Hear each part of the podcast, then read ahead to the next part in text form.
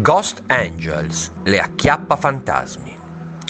Sono gli angeli dei fantasmi. La loro missione? Aiutare gli spiriti dagli esseri viventi troppo invadenti. Si fanno chiamare le Ghost Angels e il loro nome è tutto un programma. Guardandole all'opera si potrebbe pensare a un gruppo di acchiappa fantasmi al femminile, ma in realtà loro sono molto di più non aiutano i viventi a liberarsi di scomode entità disincarnate, bensì aiutano le anime ad allontanarsi dagli esseri umani troppo invadenti. Operano principalmente tra Liguria e Piemonte, ma all'occorrenza sono disponibili anche a sconfinare oltre regione. La loro missione, completamente gratuita, è svolta principalmente per aiutare le anime disincarnate a trovare la pace. Il gruppo è composto da cinque affiatate compagne, ognuna è esperta in un particolare settore delle discipline spiritiche.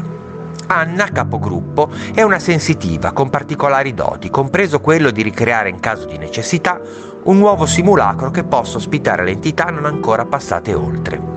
Claudia è la medium del team, il suo compito è quello di comunicare con le anime dei trapassati per comprendere quali siano i motivi per il quale esse siano ancora ancorate a questo mondo. Nel corso di questi anni hanno indagato in molti casi di presunte infestazioni, spesso risultati essere tutt'altro che fenomeni attribuibili a presenze o entità. Il metodo di indagine è all'antica, non utilizzano nessuna apparecchiatura elettronica, in quanto per loro, non esiste ad oggi nessuno strumento scientifico che possa affermare senza ombra di dubbio che i fantasmi siano una realtà. Ci dice Anna. Se così fosse, si sarebbe finalmente trovata la spiegazione scientifica alla sopravvivenza dell'anima. E di conseguenza non saremo più nell'ambito della fede, ma della scienza.